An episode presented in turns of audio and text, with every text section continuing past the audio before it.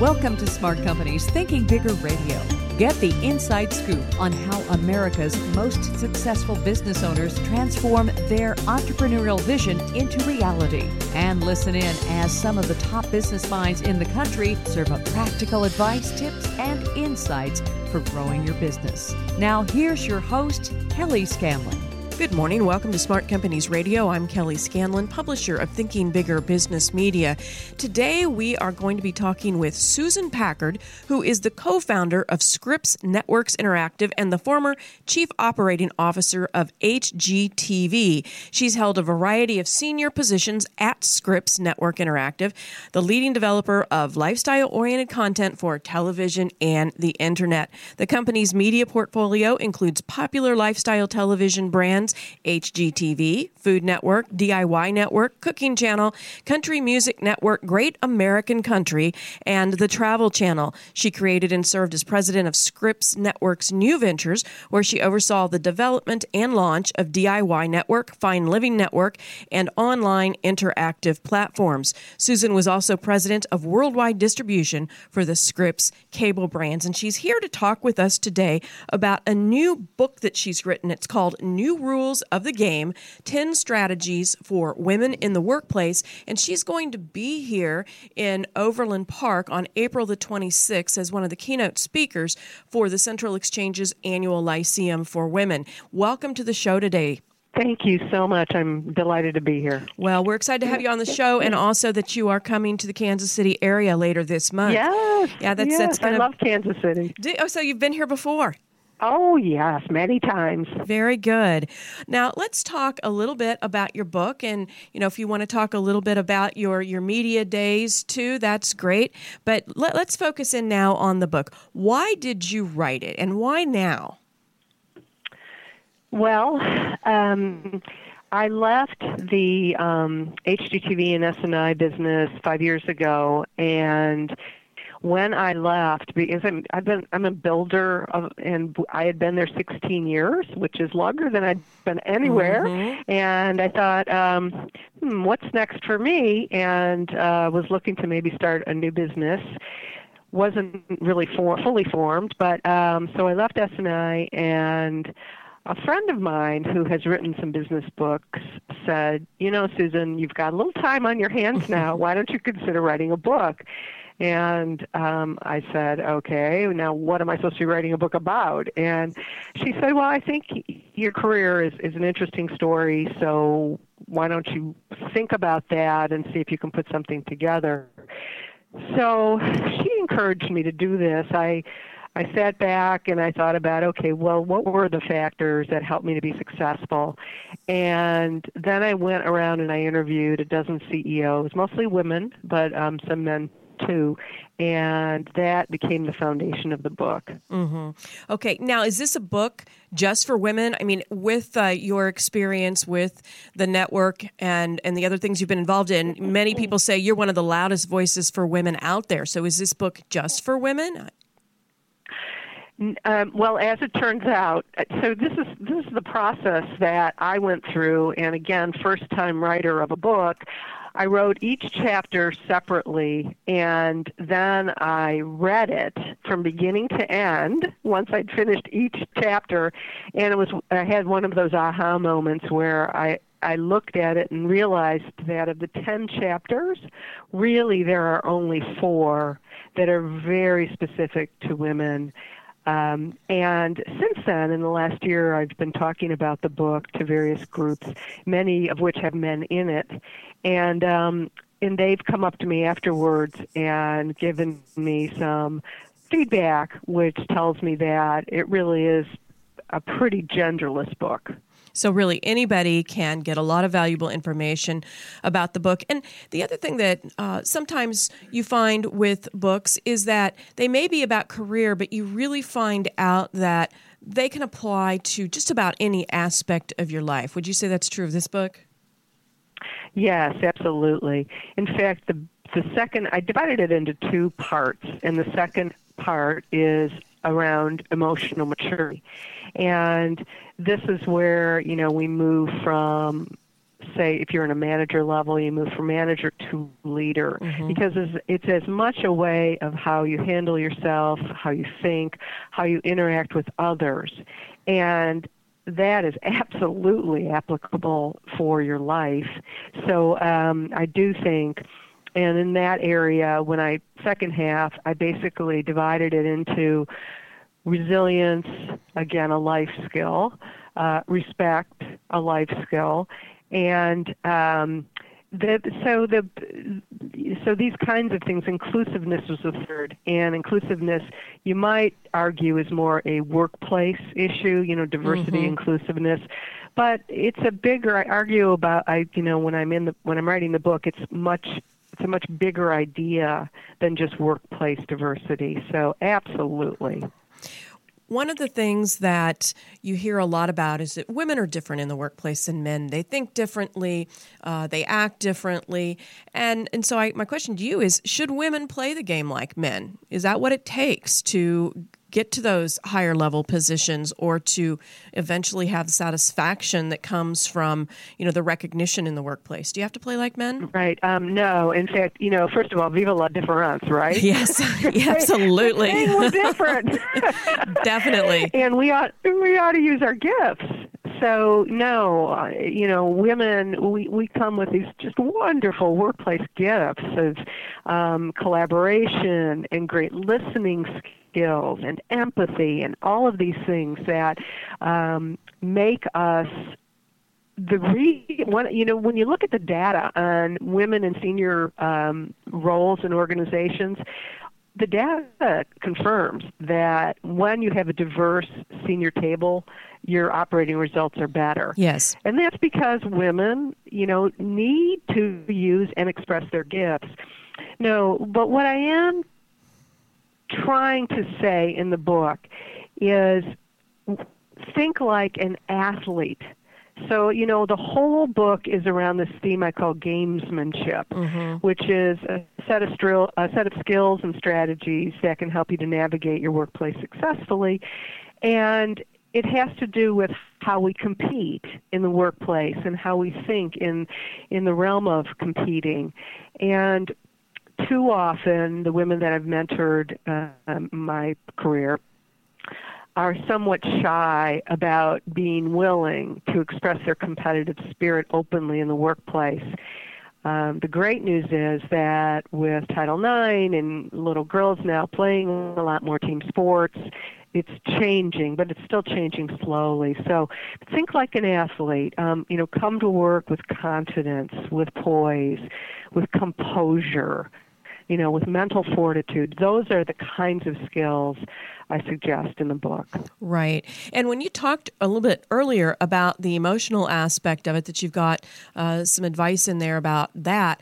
And that's true, too. Everybody brings emotion to a game. Professional athletes bring emotion to a game. Mm-hmm. But there is a fine line between having those emotions and they drive you and keeping them in check somewhat as well, so that it doesn't get in the way of your gameplay. And so that's probably true of the workplace, too. They drive you to a certain extent, but you need to know when to keep them in check, too. Yeah, so, a great example of not keeping emotions in check is John McEnroe. Anybody who has any history with tennis knows. And for athletes at that level, they can be wonderful role models, or they can be an example of everything that's bad. And he grew up pretty much after he got off the court. But that is really true for women in the workplace. This is one of the chapters that is a women's chapter, and it deals with composure, because we are, so many people around us, because there are a few of us in leadership still today, just expect us to, be falling apart at work and, crying all over the workplace floor. And these are the kinds of things that there's just a lot of history of wrong thinking and unconscious bias. So it really requires us to come to work with composure, calm, to be well-reasoned in your thinking. But it doesn't mean You know, I ran sales teams my whole career. I showed all kinds of passion. You know, so it's not to suggest that you act like a robot. Right. It's to suggest that, you know, you use emotion appropriately. Yes. You have been away from the days when you co-founded HGTV. It's been about 20 years now. What have you seen change during that time? Especially, you know, you were breaking into media and, you know, very tight industry where women really in leadership roles, especially 20 years or so ago, that just wasn't the norm. So what kind of changes have you seen in that time? And you think we're headed in the right direction? So in about the time that HGTV was founded, we had two women CEOs of Fortune 500 companies. Today there are 20. And you can say, oh, my God, that, you know, growth is just incredible on a percentage basis. But the fact is there's still 480 men. Right. So we are making strides, but they're slow. And the more that research companies like Catalyst and others provide the data that shows the impact of women and a diverse workforce, lending to better operating results, those kinds of things are going to be very important. And truthfully, some of this is generational. So we, you know, my husband and I have a 25-year-old son. He works for a woman. He works in an office where it's more women than men, and it's advertising sales. Mm-hmm. And so, you know, he doesn't even think twice about the fact that he's reporting to a woman. Mm-hmm. So, but, I mean, do we have to wait another 25 years? Exactly. This is why I hope that my book and others like it can have some impact. Yes, and we're going to take a quick break now. When we get back, we want to talk a little bit more about the book and about the upcoming Lyceum. You're listening to Smart Companies Radio on Blog Talk Radio. We'll be right back with Susan Packard, the co-founder of HGTV. Every hiring manager knows that a company is only as good as the people it's made from. So where do you find the best people? That may surprise you. Meet the grads of life, young adults of unique determination and experience, an ideal fit for your company in an entry-level position, internship, or even mentorship. They might not have every qualification you typically look for, but they're exactly who your company needs. This is talent worth knowing about. Go to gradsoflife.org to learn how to find, cultivate, and train this great pool of untapped talent. Brought to you by the Ad Council and gradsoflife.org. Interested in growing your business? Thinking Bigger Business Media has the resources you need to grow your company to the next level, whether it's an aspiring business, a startup, established, or mature. Thinking Bigger provides the how-to strategies, critical connections, and key information to make your business more productive and more profitable. Check them out at ithinkbigger.com and find out what successful Kansas City business owners already know. Thinking Bigger Business Media is the resource for growing businesses. Visit them today at ithinkbigger.com. Morning. Welcome back to Smart Companies Radio. I'm Kelly Scanlon, publisher of Thinking Bigger Business Media. We're visiting here this morning with Susan Packard, who is the co-founder of HGTV. She has a new book out called New Rules of the Game, 10 Strategies for Women in the Workplace. She's also going to be here in the Kansas City area, Overland Park, on April the 26th. She's going to be a keynote speaker for the Women's Lyceum, an annual conference that the CX has for women here in Kansas City. Actually, it's a regional invitation. So if you're in the area, not quite in Kansas City, you're still invited to come. Go out to the Central Exchange's website and get your tickets for that, your registration. So let's go back to the book now, Susan. When you wrote this, did you have this in mind for women who are just starting out in their career? Or is there a lot of good advice, too, for women who've been in the workplace for a long time? Yeah, I was thinking about both. And, you know, I do a fair amount of work at universities with young women. And so I was thinking about women that are starting careers, as well as I coach senior women. So both really were on my mind when I wrote the book. Mm-hmm. But, you know, so if you looked at the book and the 10 chapters, The advice I would give to women starting out are some of that advice is in Chapter 1 on conditioning, and I suggest in that chapter having some financial knowledge and some line experience, for example. So I had no finance background. I got a graduate degree, but I thought that I was so smart because I could avoid finance and avoid accounting by getting an advertising, an MA instead of an MBA. So that's how terrified I was of numbers. And, you know, I got into the workplace and realized that I absolutely had to understand a little bit about finance if I wanted to be a leader.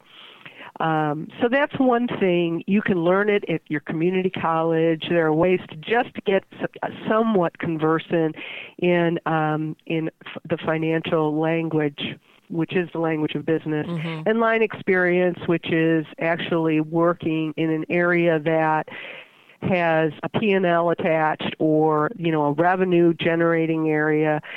Those two things. But the other thing, and this is more of a mindset, I talk about in Chapter 6, practice, practice, practice. In working, you know, we have a millennial son, and in working with the younger folks today, and probably you and I were both like this too, Kelly, and in our 20s and our early 30s, it's very, you want the quick promotion, the quick, you know, what am I going to do next? And your career is a marathon, it's not a sprint. And so I try to suggest that have a little bit of patience, learn in your environment and in your career, and make sure that you really have gained some skills before you consider the next thing. Now, for the more senior women, I focus more on emotional maturity, mm-hmm. which I've talked about already.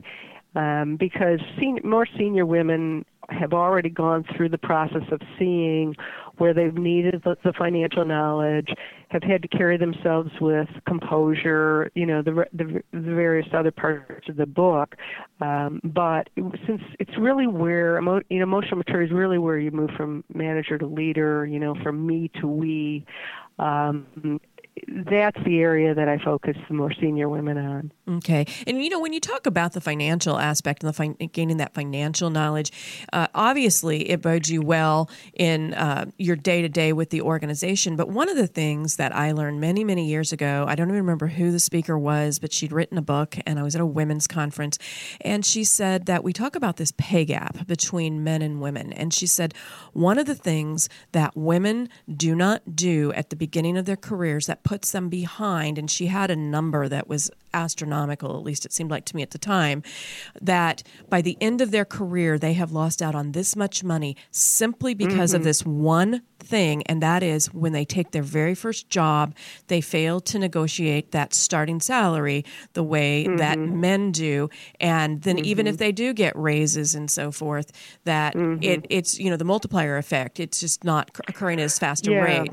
So, I have that number for you, actually. Yeah. It's $750,000. Yeah, $750,000 $1 million over a lifetime. It's almost $1 million. Mm-hmm. If you're not willing to negotiate your salary, and also if you're not willing to walk away.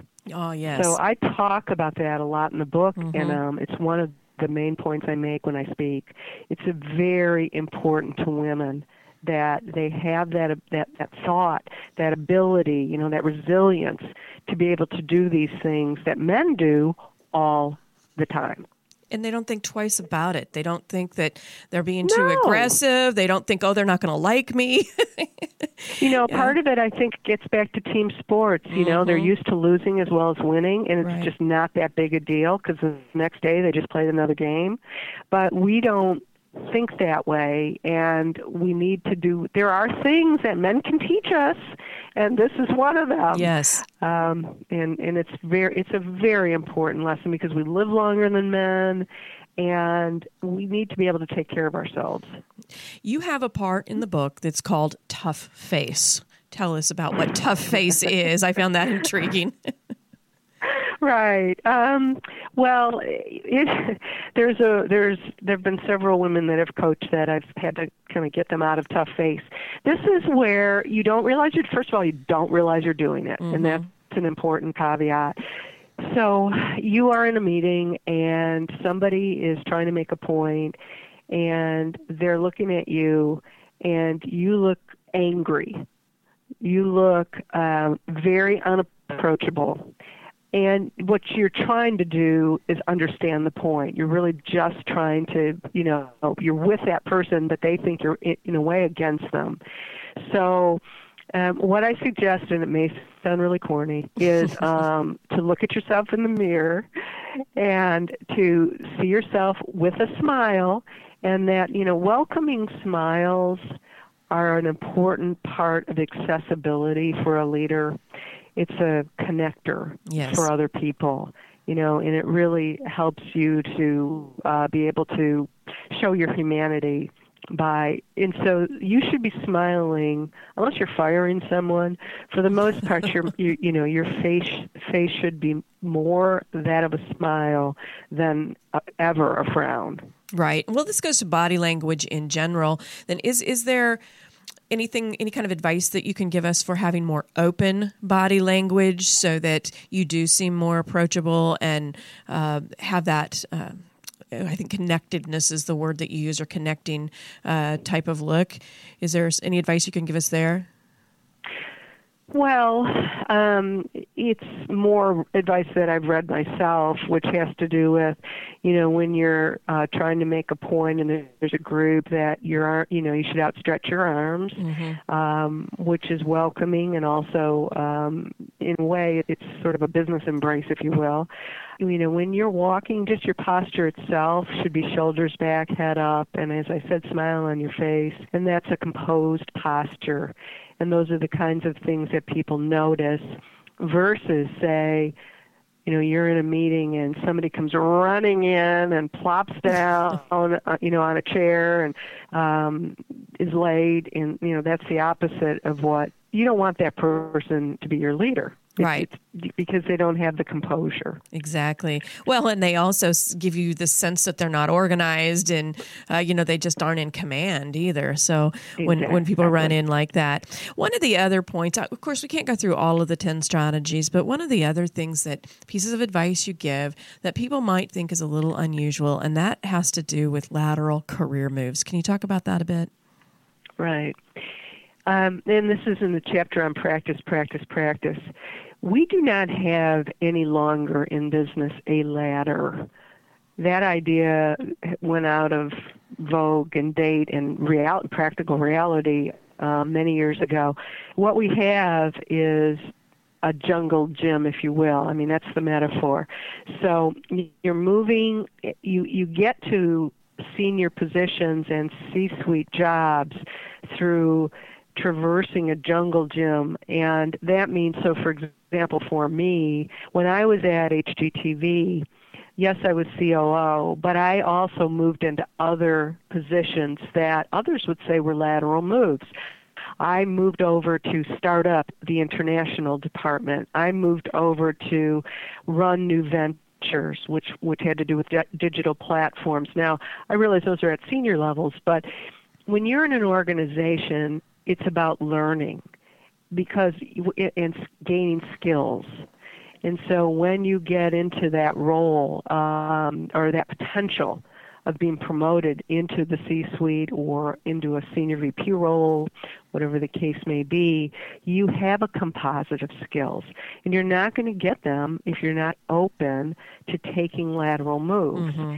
Lateral moves, as long as they are aligned jobs, back to, you know, having P&L responsibility or revenue responsibility, all of that enhances your skill set.